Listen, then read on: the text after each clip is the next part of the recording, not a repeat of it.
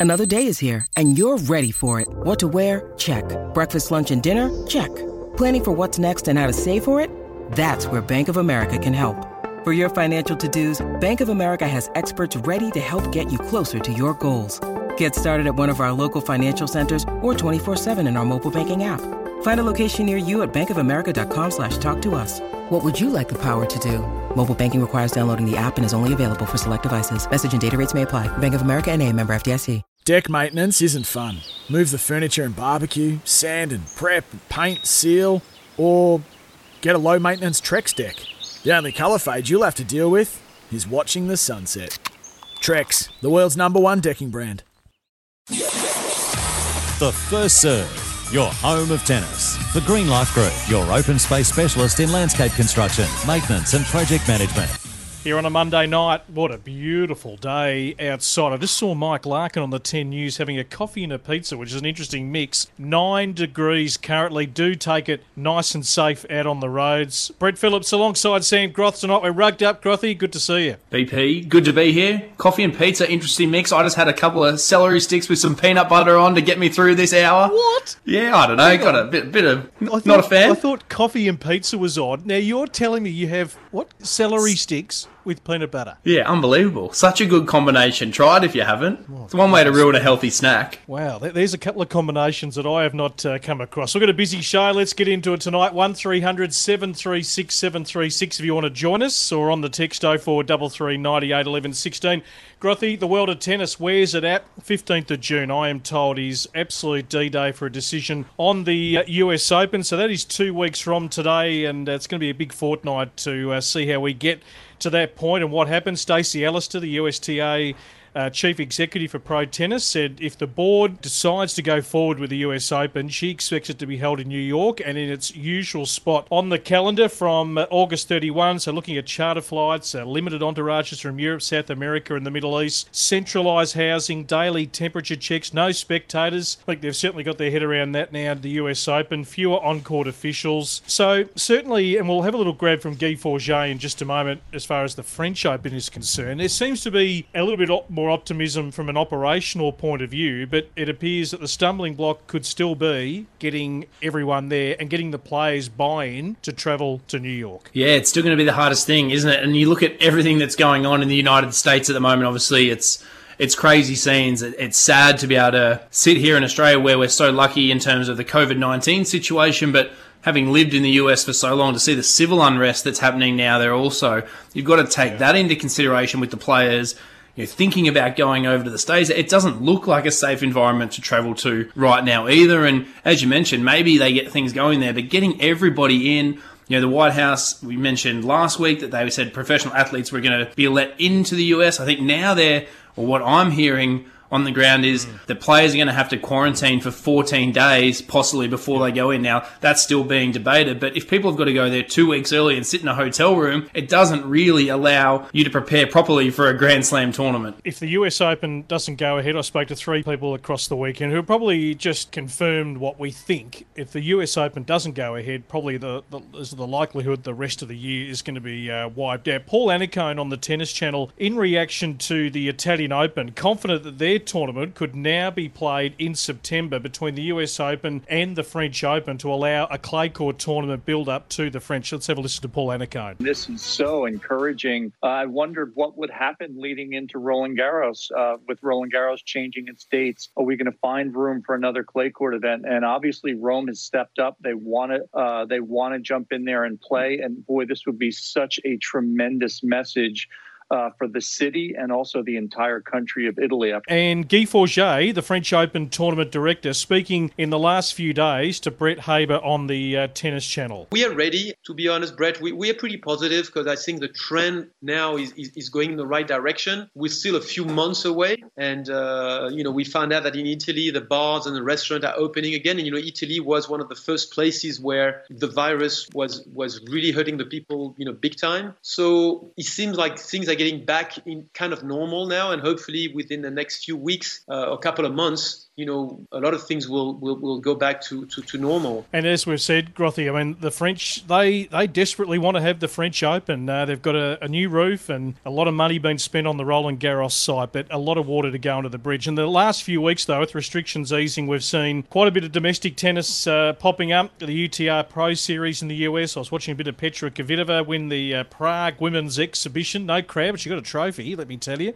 Germany, yep. Austria, the Adria Tour led by Djokovic through the That's been announced. The Mouratoglou Academy Men's Exhibition will be coming up. We've seen the announcement of the Battle of the Brits to be played at Roehampton, the traditional qualifying venue for Wimbledon, including Andy Murray. World Team Tennis, which you've been touching on. We told you last week on the show that Tennis New Zealand uh, across the ditch are also going to be starting up a domestic Premier League. The question is, what's going to happen here in Australia? A lot of our listeners have been inquiring to us, social media, so we thought we'd go straight to the Chief Operating Officer at Tennis Australia tonight, Grothy, uh, Tom Larner. Tom, uh, welcome to the show. Thanks, Brett. Nice to have you on. Obviously, plenty going on in your world at Tennis Australia, an incredible few months for everyone in tennis trying to navigate through this period. But, Tom, obviously, depending on how the cards fall with the US Open, determines what we may do in Australia between July and December of this year. What light can you shed on the domestic scene for us here tonight and for our listeners? We've got a heap of players here at the moment. Obviously, we've got all our all the Aussies who have come back from the tour who are, who are in Australia, but we've also got a heap of college uh, college kids who have come back, over 200 college kids as well. So there's a big group of players who are basing themselves here. And as, as tennis uh, comes back at a community level, been working on plans to make sure that we've got opportunities for our players to actually, you know, stay fit, compete, provide them match opportunities uh, until we get greater clarity around uh, what the tour looks like for the rest of the year. Tom, obviously, it's an ever changing landscape at the moment. And this week we actually heard Nick Kyrgios is due to go over to Berlin to play an exhibition alongside the likes of Dominic Thiem. I mean, obviously, in an ideal world, it'd be great to keep players of his profile and be able to get a competition up and running domestically. Yeah, and we're not we're very very close to that. So later this week, um, the next week or so, we'll be announcing you know a series of uh, of events across Australia, across five cities across Australia, to take us through sort of mid to late June through July. We're actually looking at sort of the next three or four months, but obviously we're gonna we've got a big uh, announcement from the US Open mid this month to give us an indication of what the tour looks like at uh, at ATP WTA and Grand Slam level, and that'll guide us. But you know, we're looking over late June and through July, putting out a series of events to give those players who are stuck in Australia opportunity to compete, opportunity to earn a little bit of prize money as well, uh, to, and be ready when the tour comes back on to be able to uh, go straight across. Yeah, Tom. Obviously, there's been discussions about a, a state versus state or a city versus city sort of a scenario. What about putting together a tournament? Possibly an Australian Championships where you have the best Australian players, including those guys at the very top. Obviously, we see most of them compete in the wildcard playoff in December for that wildcard into the Australian Open. But is there any opportunity to maybe put an event together and actually create uh, proper Australian championships where you crown the best Australian male or female player? Yeah, absolutely. It's, you know, we've got a real, uh, I suppose, this real point in time where we've got opportunity with all the Aussies in Australia uh, to be actually able to do that. So we're looking at sort of three key events. There'll be a series of um, uh, pro match events where we'll provide opportunities in a round robin format to players throughout June and July, and then and have finals of that as well whilst domestic borders are still shut in some, some parts of Australia. So it provides opportunities locally for players who are either in Brisbane or in Sydney or in Melbourne, Adelaide, Perth, to be able to play those matches, earn a bit of prize money. Uh, and once domestic borders reopen, and if we've still got a gap in the calendar, we're looking at that city versus city opportunity, which was spoken about, having players represent their city and play off uh, for the title. And I think, as you said too, Sam, the opportunity to have a Australian Championships with all the best players in Australia later in the year, which is something we haven't had for a long time. Uh, so yeah, there's a lot a lot of opportunity in this period for us to make the most of and also provide those opportunities for our players. So, Tom, you're, you're suggesting we're going to find out something, you'll be able to roll something out with a bit of detail in the next week? Yep, we're looking forward to announcing in the next week what that looks like. Um, but yeah, with the, with the, the first piece of that will definitely be, though, these uh, opportunities for pro matches and players with prize money until we sort of see whether the US Open is on clay court season is on and what the rest of the year looks like. Tom, obviously you were the tournament director for the ATP Cup, hugely successful event to start this year. If we don't get tennis up and running and the Davis Cup doesn't go ahead later in the year in the new format in which it started off last year, What happens to that team event side of the calendar? Is there any negotiation with the ITF at the moment around that Davis Cup, ATP Cup sort of clash of events? Not not in terms of a calendar, but in terms of the style of event that's been created. Look, we were really really happy with the first ATP Cup uh, this year. The players loved it. The buy-in was great. Um, in terms of international audience, it had the highest international audience of any of those ATP events outside of their finals. So it was great take up internationally as well. And so we're we you know we're powering ahead, working with the ATP on making sure that we can deliver that event this year. Um, I think the, a lot of the feedback we've had from the international players over the past few weeks is if if the season doesn't go ahead, they want to get out to Australia early. They want to base themselves out here.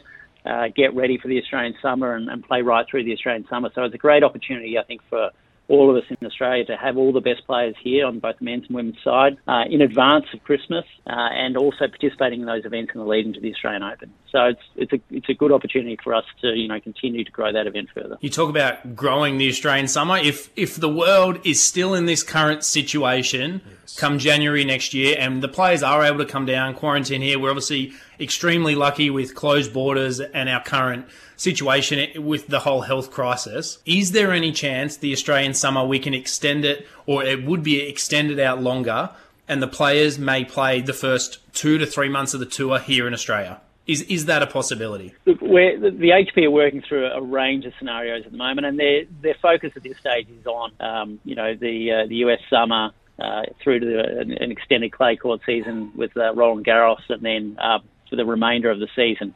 I, I think everything's on the table and what that might look like. We certainly, you know, if the if the rest of the season doesn't go ahead, there's a real opportunity to have the players here and, and provide them opportunity in advance of Christmas uh, with uh, you know different match opportunities, whatever that might look like. Uh, and and it is a really, Grothy, the point you raise is that you know the, the players go to South America in February, um, some go to Europe. What does that look like uh, at that point? And um, and so absolutely, there's there's discussions with the ATP around what certainly December looks like, uh, what January looks like, and, and, and what they're going to do post Australian Open. Tom, one thing we've been talking about, and Sam and I have had a lot of time with No Tennis. We've been you know pulling it apart, looking at the, uh, the, the, the sport itself, the bigger picture, if you like, and and obviously the big talking point that comes up so often is you know trying to have more professionals make a living out of the sport. And one thing we've spoken about, obviously, there's you know the riches of the Australian Open, the prize money. If you win all the way down to you know making that first round, what, what's been the discussion behind the scenes between you, obviously, all the other stakeholders in tennis, to see if we can maybe get a better distribution down the lower end by maybe taking a, a little bit off the top end. Yeah, I, and that's certainly a discussion that's happening right now. I mean, obviously the tours, uh, along with the Grand Slams, came out with uh, some support to the players um, more broadly over the past month. But over the past four to five years, the investment that um, that we've made in the Australian Open prize money has been really focused on the qualifiers and also the first couple of rounds. So the where the where that's increasing each year, it's been increasing on average around 20 to 25 percent, up to 33 percent in some of those categories over that end, and and then a you know low single digits. But this year provides a further opportunity again to reassess that, even for this particular year, and look at how should that distribution be. So we're at the start of those uh, discussions now, working with the other Grand Slams in relation to what that looks like but I think it is definitely an opportunity for us to to make some changes in the distribution of prize money at the AO for this year. Yeah, Tom, I think it's a, a, huge thing that needs to be be looked at, and obviously it's getting backing from players all over, but. A little bit closer to home once again. We've been, for the last few weeks here, BP, going through this whole performance review and the way Tennis Australia is changing that pathway. And obviously, in the last week or so, there's been an appointment, of the head of talent Paul Vassallo. Can you tell us a little bit about him and where that's come from? I know a lot of our listeners are hearing about his appointment and are very interested, um, I guess, to know his background. Yeah, look, Sam, I'm probably the uh, the wrong person to ask on that. I've been very a lot of what work we've been doing is on scenario planning for all our events this summer and looking at every scenario we might have. But um, look, it's I think it's great to have Paul on board. I know it's been a really thorough and extensive process. Um, but yeah, probably uh, probably not the person to give you the detail in relation to uh, his appointment. Yeah, we'll uh, continue to follow that up uh, on the show in the next uh, few weeks. Tom, thank you. Uh, we await some detail to be certainly rolled out over the next week from a, a domestic point of view, and and so much going on from an international uh, point of view. Uh, D Day in the next couple of weeks for the US Open and the French uh, beyond that. Really appreciate you coming on the show. Great to speak to you guys. Cheers. Tom Larner, the uh, Chief Operating Officer at Tennis Australia. And just off the back of that, uh, Grothy, we have put in a request to speak to the Chair of Tennis Australia, Jane Hrdlicka, and that request has been in for a little while now. We hope to have Jane on our show in, in the coming weeks who can speak from the board's point of view about the uh, performance review because there's quite a bit involved in that. Yeah, and my understanding is she sat on that uh, panel with the selection of that role, and there's going to be other roles that are going to be announced in the next week or so as well around this restructure and you know, I think it's the transparency. People want to know who the people are that are going to try and lead us into the next phase of developing tennis in this country and trying to build us up. Once again, I think obviously Tom's an amazing administrator. What they did with the ATP Cup and him working so closely under Craig Tiley, they're doing so many good things in the event space. It's great to hear that they're going to create these domestic opportunities for, for match play and a plan around the Australian summer. But I think people still want to know more about this grassroots performance, talent, development pathway, and how that's going to work with the private sector. So hopefully we can speak to Jane and we can eventually speak to Paul also. Yeah, we'll continue to follow that up, and uh, and I know there's a lot of people out there who are really invested in the grassroots who follow our show, so we'll certainly pay some attention to that. You can keep up to date with the world of tennis via our website. Any day you can click on thefirstserve.com.au, go back and listen to all our past shows, our podcasts, Aussies Only, and Crunching the Numbers, plenty of written articles as well, and follow us on Facebook, Twitter, and Instagram. We'll come back with more. We're off and running on a Monday night. The First Serve, your home of tennis. The First Serve your home of tennis. The Green Life Group, your open space specialist in landscape construction, maintenance, and project management. Here on uh, SEN, great to have your company. Brett Phillips and Sam Groth. We're here thanks to uh, Green Life Group and Top Agents Real Estate. They are servicing all of Melbourne. If you uh, live here, you're looking to move to Melbourne, why wouldn't you? And looking to buy, rent, sell, or have their property investment managed, make contact with Dave and his team, 9558 4599. Top-agents.com.au is our website, and you can follow them on Facebook and Instagram as well. Now, as we know, uh, Sam, everyone goes on a uh, different journey in tennis, uh, takes different things from the game at the end of their careers. Our Aussies Only podcast in the last week has caught up with a 29 year old Sydney sider. David Barclay is his name. He's got an ATP ranking of 1,856. He's been as high as 1,520, combining playing for the last 15 years and working as a coach at his father Vince Barclay's academy in Sydney. Really lucky to be, you know, have a tennis centre and, you know, I can still travel the world and play tennis. Like, what more do you want? I don't want to be sitting in a in an office you know, doing finance or whatever. The main thing is, is I don't want to be 50 and be like, I wish I kept playing. That's the biggest thing. Yeah, like I, I would love for my ranking to get higher and I want to achieve a lot more with my tennis, but still me playing as well is helping me for my future as a coach as a director of the tennis academy it's going to help me a lot more like i'm still practicing i'm still learning whatever i'm learning on the tennis court for myself, I can transfer to my students and everything. Well, that's just a little excerpt of a really interesting chat across uh, the weekend. Uh, plenty of people tuning into Aussies only, and everyone does go on a different uh, journey. Grothy, he hasn't reached any great heights in terms of his ranking, but he plays for different reasons, and he knows that he'll uh, run his father's academy, so he's got that as a safety net, and he's been able to travel, play a lot of tournaments here. I think he's played nearly 50 tournaments in Japan. One of his favourite destinations is Guam. Did you ever play in Guam? I never went to Guam, mate. I uh, never got to go. It's nice, isn't Guam? Is Guam an island there somewhere? Yeah. Japanese island? Yeah. No, never went to Guam. There you go. Probably won't so, be Guam, going really to Guam story. anytime soon. No. well, there's 63 Aussie males who've got an ATP ranking, and they've all got different stories from Alex de Minaur at the top all the way down to uh, those who are sort of between 1,000 and 2,000. You can check out all our podcasts, thefirstserve.com.au forward slash podcast, some really good in depth chats. All back on the 4th of May, we had the pleasure of uh, John Fitzgerald on our show introducing us to Tennis Australia's initiative, Home Court Tennis. Now, the idea was actually conceived in an academic paper titled uh, Driveway Tennis, written by a trio, including education project manager at TA, Dr. Mitch Hewitt, back in 2018 in response to Australia's declining physical activity levels. Now, the question was, what could tennis do about it? Home court tennis has been born throughout this COVID 19 period. To tell us a bit more of what's developed since we spoke to Fitzy the last few weeks He's the senior coaching leader at Tennis Victoria, good friend of ours, of course. Uh, he's sat in the co host chair plenty of times. Paul Aitken, great to have you back on the show. Good evening, gents, and it's uh, nice to hear you two playing so nicely in there. Um, look, uh, thanks for having me on. And um, BP, you know how passionate I am about um, health and well-being. So uh, this, Yes. this program is just all about addressing this sedentary uh, behaviour, really, that uh, has become a societal issue, and it's just getting families and kids moving and really uh, using it as a vehicle to build their uh, fu- fundamental motor skills, the ABCs, agility, balance, coordination, and I guess to try to see the the family home as a tennis court or a series of tennis courts. You're only really limited by your imagination. That is true, and and John Fitzgerald alluded to that because we uh, played a little grab when we had Fitzy on, and he was you know trying to beat the brick wall, and uh, he don't often beat the uh, the brick wall. But this is this is what people have been forced to do. You know, tennis clubs have been shut.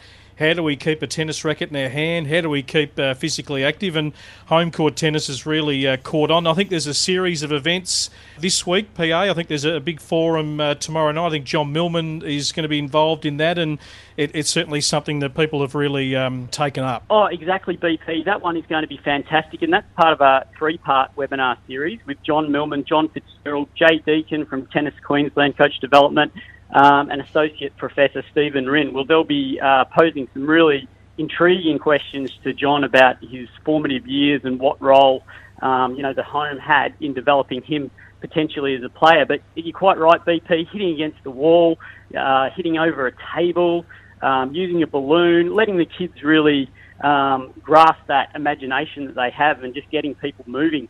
Um, I, I must admit, hitting up and down the driveway with my own mother and having to problem solve if it hit a crack or a bad bounce. And I just posed the question to uh, Grothy, do you recall having some um, hits around the house, perhaps down a driveway against the wall with your brother Ollie or anything like that? I do. I played a lot of bat tennis. You know, the little uh, remember the totem tennis poles? You'd have the yellow bats. You'd hit the ball, and we used to take those into the driveway and have some epic battles. And yeah, a few few broken rackets from the younger brother who didn't like getting beaten up by his older brother. I tell you.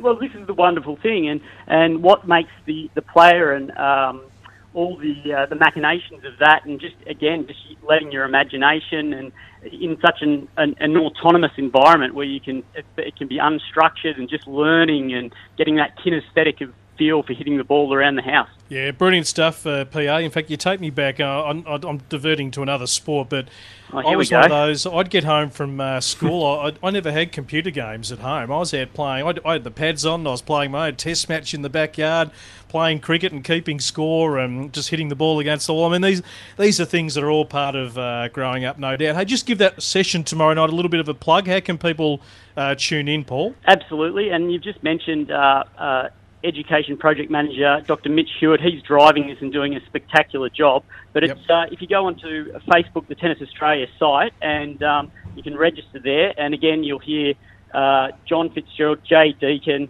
um, and Stephen Wren, and of course the, the lead act John Millman, um, answering questions about his formative development and what what uh, hitting around the house and what have you did for him. Good man. Uh, hashtag home court tennis. Uh, follow it on social media. Get involved and keep yourself, uh, when you can't get into a tennis club, active and just fine tuning all the fundamentals, uh, PA, getting those uh, right. Great to have you back on the show, Paul. That's right, BP. Cheers. Thanks a lot, gents. Bye for now. PA, there he is, one of the finest, and uh, lives in a very affluent home uh, in Melbourne, let me tell you. Now, Samuel, over the uh, last uh, few weeks, we've spent a bit of time focusing in on the Tennis Australia Athlete Performance Review, speaking to TA themselves, private sector coaches, a parent of a young talent with aspirations last week, and catch up on all those shows.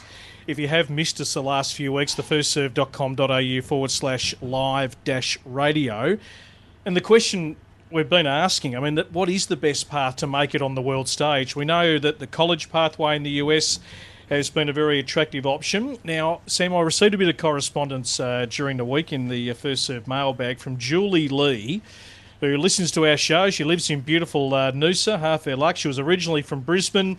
Uh, fairly well known up there in the Tennis Queensland community. Uh, very good family friends with the Millmans and also the Bartys. Now, her three kids went through the college system over in the US, and I did catch up with Julie earlier today just to get her take as a parent, having had her kids go through that. Our youngest finished four years ago. Um, they're very close in age, they're only three years apart, so we had three of them over there at one stage. I'll talk about our eldest first. She was a decent junior player, and in her case, she was relatively easy to place because she had an ITF ranking, no WTA ranking, but she didn't do a lot of travel overseas or anything to do any tournaments, so she was relatively easy to place. Then our middle son, he was desperate to go because his sister went and heard all these good things, but he his level of play was his high school team. He was in the first at Churchie, and that was his level. Not having a high ranking in the ITF or anything like that, she, he was a little bit in a different boat there. And then my youngest, she was much the same. She just played local tournaments in Queensland. What's the biggest thing do you think your three children have taken out of the experience of being part of a college setup in terms of trying to better their tennis career, but also academically and the benefits of them going down this track? They had to learn to grow up pretty quickly because they were out of home straight from high school and had to learn to fend for themselves in terms of, you know, financially cook feeding themselves, being responsible for managing their study along with the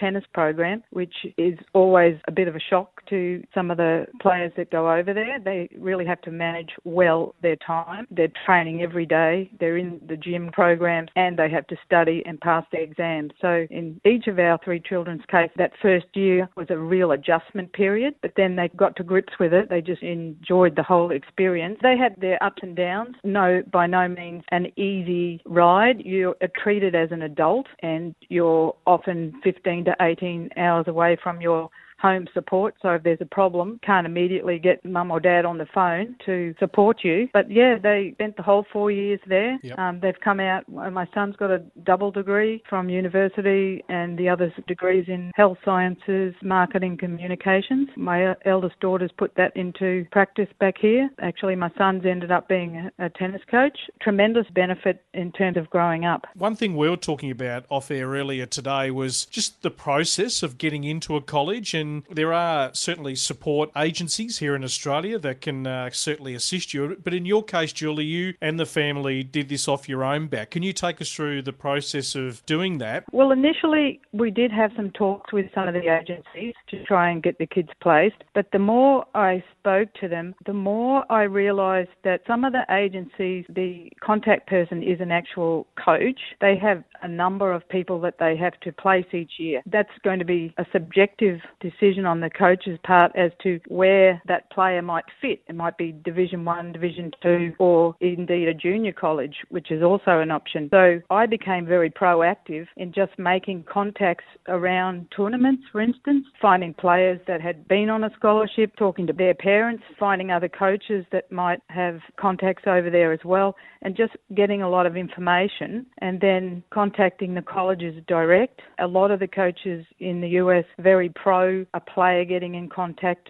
with them. Mm. It shows initiative and drive, etc. Don't get me wrong, it takes time and effort to do it, but if you can get a contact and, for instance, write to a coach and say, this person has recommended I contact you, I feel that the college coach will take more notice of your email than someone to just say, I'm Joe Blow looking for a tennis scholarship. Being very proactive, as I said, takes time and effort just to become a little bit familiar with the college system, different conferences, and where you might fit into that. I remember also looking at rosters of US colleges and seeing if there was an Australian player there. And in this day and age, you can usually work out how to contact them, and perhaps you might even know of them because tennis is a fairly small world. Being proactive, getting contacts basically is what we did. In my youngest case, we did a recruitment trip, so we got three or four colleges interested in her, and we went over and spent, you know, airfares ourselves ourselves on visiting those colleges, which was very beneficial in her case because the colleges will host a player for a weekend. You'll be in a dorm with some of the players on the team and you'll get to know them and you'll get a tour of the university and you will know what you're in for more than if you just sit back here on a computer and say, oh, this person, you know, I'm going to this university. So that is the voice of Julie Lee. I had a chat to her earlier this afternoon. Her three kids went through the US college system, uh, Grothy, as we, I suppose, just look at the whole sport in the last six to eight weeks and present all the different options. It's an interesting uh, take, and it's one that obviously you know a lot of parents have considered and, and will continue to consider for their children. Yeah, and we've obviously spoken about it as a, a really viable option for people either to continue their tennis or use it as a stepping stone to the pro level. And you know, like anything, I think every player needs to to look at what's their best option. And again, we mentioned it. There's so many changing scenarios right now about what's going to be offered here in Australia, and you know, with this new performance space that's going to work from 15 to 23. If you're in there and you're able to get that support, it's probably viable. If you're not, it doesn't mean you can't still make it. And you look at some of the players that have come out and gone through college, you know, John Isner or Somdev Devvarman and Danielle Collins. There's players that have come through that system and been highly successful at tour level as well. Yeah, no doubt. And we're going to add to our podcast series this week, uh, In the Huddle. Watch out for the release of that a little bit later on this week, which you'll be able to access through our website, The First Serve, run by Study and Play USA, to really give you a, a great podcast to listen to about getting into uh, college tennis and college sport in general over there in the US. Uh, Yarra Tennis Coaching, Melbourne's award winning coaching program, is out at Eaglemont Tennis Club. Since 2002, they're back up and running. The courts have uh, reopened for the head coach Shane Scrutton and all his team. You can discover more at yarratennis.com.au. Back with more here on The First Serve. The First Serve your home of tennis. The Green Life Group, your open space specialist in landscape construction, maintenance, and project management. Check out glgcorp.com to discover more. Welcome back to the first serve. Brett Phillips and Sam Groth on this uh, Monday night. We have a quick fire hour. It goes uh, pretty quickly. We're going to check in with our resident physio, as we do on a month to month basis. Uh, Rob Brandham here on the first serve from Evolve Physio Group. They're at 492 St Kilda Road in the city. Over 25 years clinical experience. Their collective of practitioners allows them to collaborate proactively, helping prevent injuries, fast tracking diagnosis and recovery, and giving their clients every opportunity to get the best out of their body, no matter whether you're an avid gardener, a weekend warrior, a lunchtime walker, an elite athlete, any category. For more details, head to evolvesports.physio. Rob, welcome back. Nice to have you on the show. Yeah, thanks, Brett. Rolls around pretty quick, doesn't it?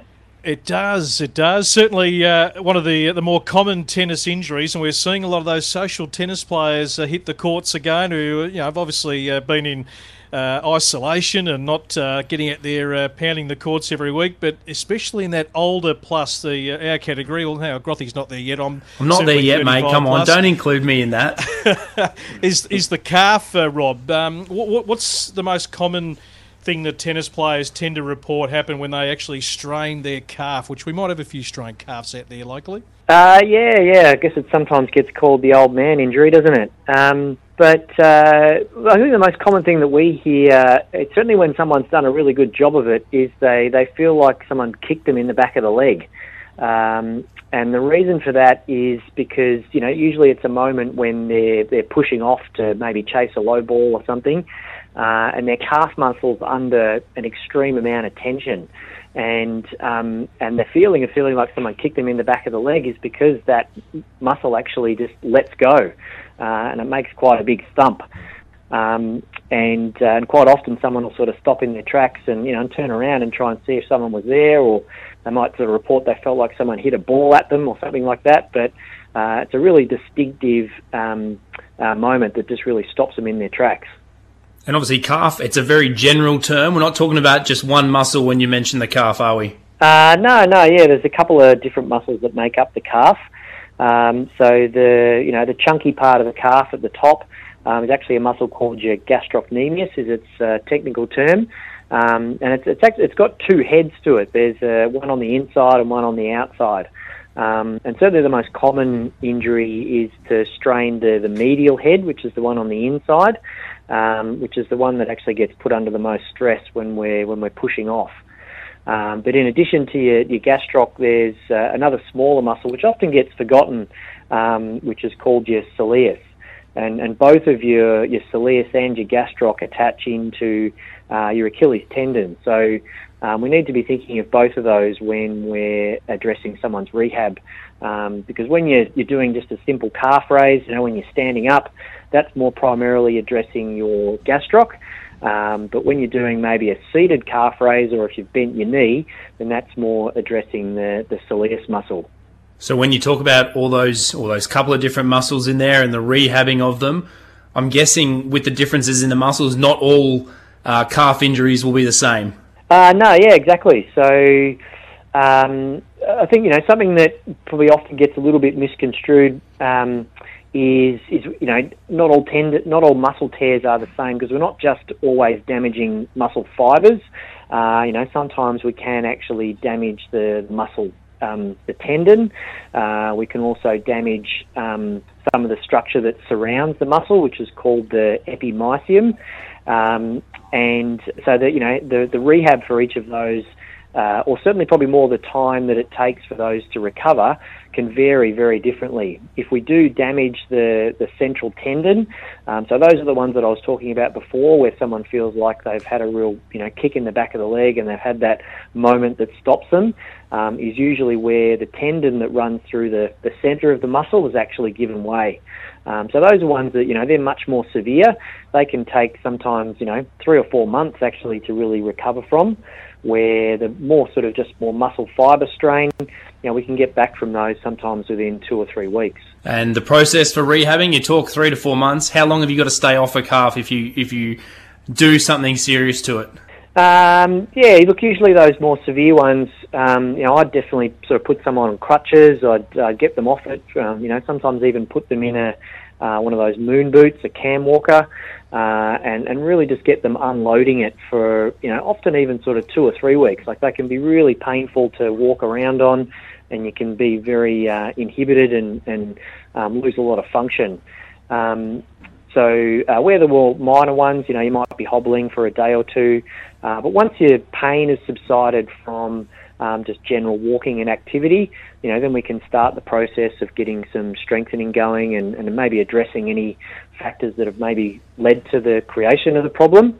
Um, where more the more severe ones, we really need to give them some good time for that tissue to, to go through that repair process, get some uh, healing and scarring started um, before we can start any real um, strengthening and rehab. You do the calf, Grothy, in your Never. career? I've got strong calves, mate. Come on. Yeah. Extreme flexibility. Yeah, it's pretty actually. It's one of those ones that's pretty rare in the professional ranks. You know, we probably more commonly tend to see them develop uh, overuse injuries of the say the Achilles. Um, you know, it's not that common for the, the pros to be actually tearing muscles. Um, I mean, I think uh, Johnny Millman had a bit of an issue with his calf last year, um, where he might have sort of done something in the ATP Cup, I think, from memory, and, uh, and then carried it a little bit into the uh, the Aussie Open.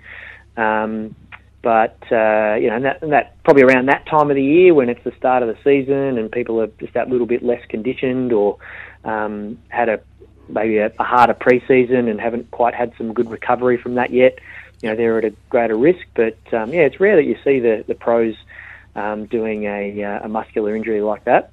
Well, if you're out in uh, clubland, you've uh, maybe pinged the calf in the last uh, few weeks. Uh, whatever injury you might have, uh, there's only one team to go and see, and that is Evolve Sports Physio, Evolve Physio Group at 492 St Kilda Road. You can go there. You can uh, look at their website, evolvesports.physio. Rob and all his team very happy to look after you right throughout the week, mate. Always good to have you on the show, and hopefully people are going to just take a bit take a bit of care with the calf.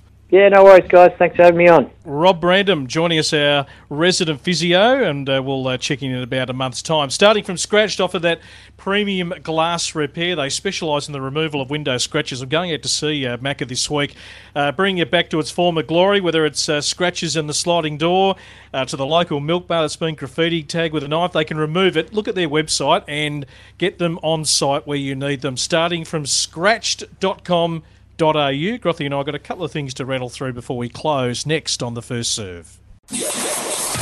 The First Serve, your home of tennis. The Green Life Group, your open space specialist in landscape construction, maintenance, and project management. Check out glgcorp.com to discover more. Brett Phillips, Sam Groth on a Monday night. Now, Marat Safin, what a, an amazing man he is, Sam. I'll never forget the night at the ATP Cup when I walked out from the court announcing duties uh, fairly late. I was waiting for the uh, the car that takes you back to the hotel, and out from the bushes came this mad Russian who'd been having a dart. And He's a different cat. Wandered back. Hello, hello.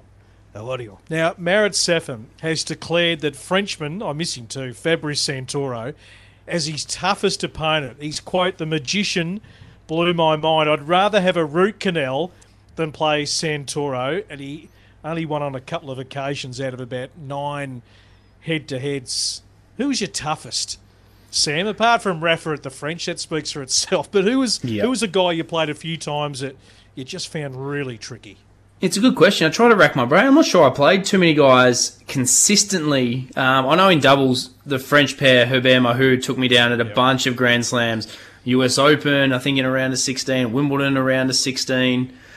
Um, I always struggled a little bit against that pairing. Obviously, a great doubles pairing, but yeah, I just couldn't seem to get over the line against them, unfortunately. And it was in some big matches too.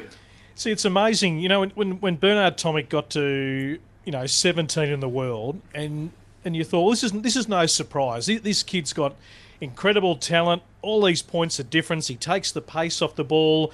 You know, blokes are expecting the ball to be coming quickly onto their racket. They feed off their pace. Here is Bernie throwing all this junk, and he's uh, you know dipping slices down around the ankles and all these unique shots. I mean, this is why I suppose there's the disappointment that it's all fallen away so badly because you do like seeing those players on the tour who do it a bit differently. Yeah, I played Bernie in the third round of Australian Open one year, and he makes you, or he made you feel uncomfortable. There was a reason for a guy that wasn't super athletically gifted Yeah. that he was so tough to play. The way he read the play and sliced and diced you and moved you around the court, and yeah, I mean it's disappointing when you talk about Bernie to see where he's ended up now. Now, Roger Federer, just to close uh, tonight, has made history in the past week, becoming uh, the first tennis player to top uh, Forbes' list of highest paid athletes. So, Forbes estimating that Federer's annual earnings at $106.3 million. So, he's just edged out Cristiano Ronaldo at 105 mil, Lionel Messi at 104 mil, who were the only other athletes to surpass uh, the 100 million milestone. Yeah, I guess that big Uniqlo deal that he signed coming to the forefront. I tell you, he's not regretting that signing that one. I think he's, uh, I think he set his family up for future years there, BP. Do you think this is this period of no tennis, and he was going to be out for a little while anyway with injury? Do you think it's going to really help him and maybe No. see one big final chapter in the Federer career, or it'll hinder him? No, I think it. I think it hurts. I mean, obviously he was going to be out with the injury anyway, but at the same time, when you spend time out, it takes time to get yourself up and going again. And you know he's only getting older, and we've been saying it for a long time, but he's going to come back. You know, another year older, um, have a long time off. His body might feel great, but at that age, to get the competitive juices going and to find your feet, it's going to be tough. Certainly is. There's the music, Sam. We're going to. Uh, I'm going to go and chef something up. I'm absolutely starving. I'm sure something's probably been already uh, prepared. You'll just walk straight to the dinner table. I can smell a chicken soup. Actually, Britt's got one going right now. It smells unbelievable. Magnificently done. Uh, we'll talk to you next week, Sammy. Thank you as always.